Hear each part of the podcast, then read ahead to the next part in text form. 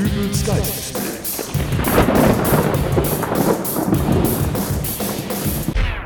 Hallo, grüß Gott, moin moin, wie auch immer und herzlich willkommen zur 383. Ausgabe von Dübels Geistesblitz.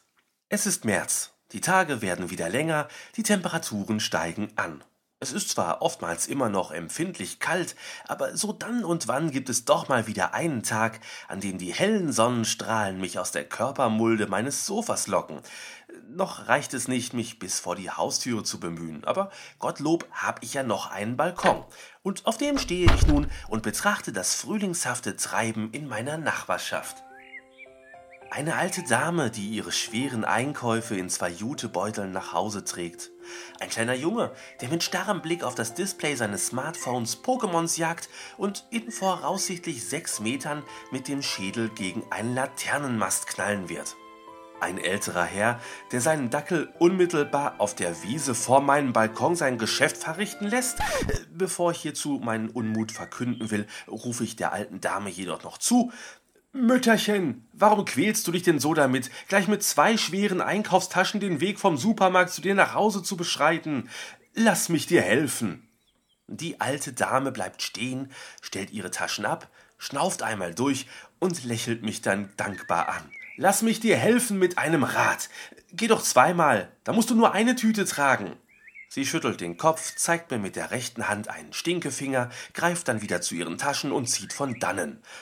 Früher hatte die ältere Generation irgendwie mehr Stil, denke ich mir, als ein Ring mir verkündet, dass der kleine Junge und der Laternenmast nun Kontakt miteinander aufgenommen haben und die in meiner Nachbarschaft lebenden Pokémons für die nächste Stunde ihre Ruhe haben dürften.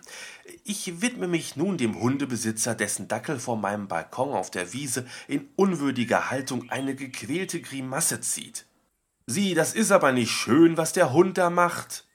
Der Hundebesitzer zieht aus seiner Jackentasche eine kleine Plastiktüte. Keine Sorge, ich mach das wieder weg.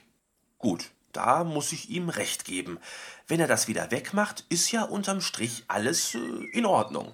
Andererseits wenn ich auf die Hauswand vom Clubheim der Motorradfreunde mit roter Sprühfarbe den Satz Motorradfahrer haben kleine Lümmel schreibe und einer von den Jungs mich dabei erwischt, dann kann ich wahrscheinlich hundertmal keine Sorge, ich mach das wieder wegbrüllen und dabei ekstatisch mit einer Flasche Terpentin in der einen und einer Wurzelbürste in der anderen Hand herumfuchteln. Die Vielfalt meines Speiseplans der nächsten Wochen wird zwangsläufig durch die Variation der Zubereitung zart schmelzender Haferflocken geprägt sein. Speiseplan, das ist in diesem Zusammenhang ohnehin ein gutes Stichwort. Dann und wann gedenke ich ja auch in den Sommermonaten auf meinem Balkon zu grillen und im direkten Anschluss das Gegrillte dann auch zu verzehren. Ein von Verstopfung geplagtes Dackelgesicht ist da das Letzte, was ich sehen möchte, wenn ich einen Klacks Grillsoße auf meinen Teller setze, dessen Hauptinhalt dann auch noch verdächtig dem ähnelt, was das Tier da gerade auf dem frisch gemähten Rasen drapieren möchte. Und dann ist es auch schon soweit. Fump! Schlagartig verliert der vierbeinige Freund seine Ladung und seufzt ein befreites Wuff. Herrchen hält sein Versprechen und beseitigt umgehend die dampfende Tretmine in einem Plastiktütchen. Sehen Sie, sagt er. Ja, bestätige ich.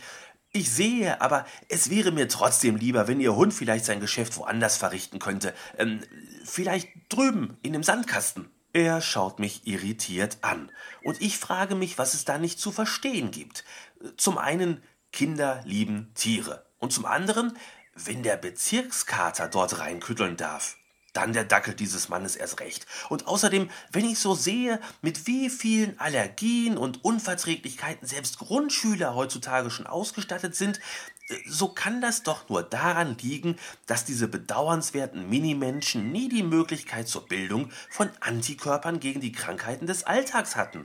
Na, welchen Immunsystem knallen denn wohl als erstes alle Sicherungen durch? Dem Immunsystem des kleinen Frederik, der die ersten sechs Jahre seines Lebens am Sakrotan gereinigten Controller mit seinen virtuellen Freunden im PlayStation Network Zombies metzelt, oder dem dicken Lukas, der mit Muttis alter Google-Hub-Form astreine Sandkuchen mit Lumpis Geheimzutat im Sandkasten zaubert.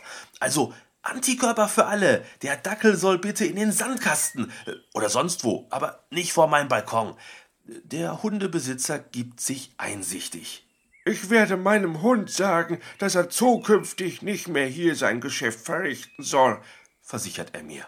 Jetzt bin ich neugierig. Ach, Ihr Hund hört aufs Wort? Hätte ich jetzt gar nicht gedacht.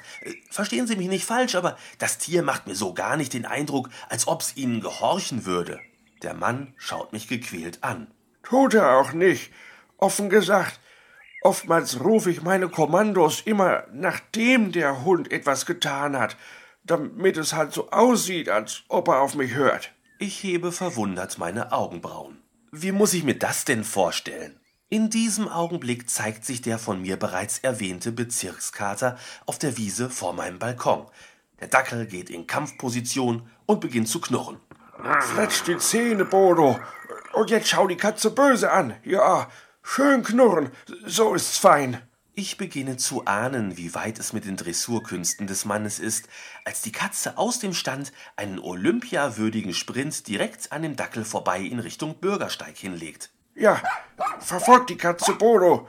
Und jetzt renn einfach über den bewusstlosen Jungen vor dem Laternenmast drüber. Der Mann nimmt die Verfolgung auf und ich beschließe, wieder zurück in mein Wohnzimmer zu gehen. Von drinnen höre ich ihn immer noch rufen. Schau auf keinen Fall nach links und rechts, wenn du über die Straße rennst, Bodo. Stör dich nicht an den Autos. Ich höre quietschende Reifen und ein aggressives Hupen, als ich mich wieder in die Körpermulde meines Sofas fallen lasse. Vielleicht ist März ja doch noch ein bisschen zu früh für außerwohnzimmerliche Aktivitäten. April ist ja auch ein schöner Monat.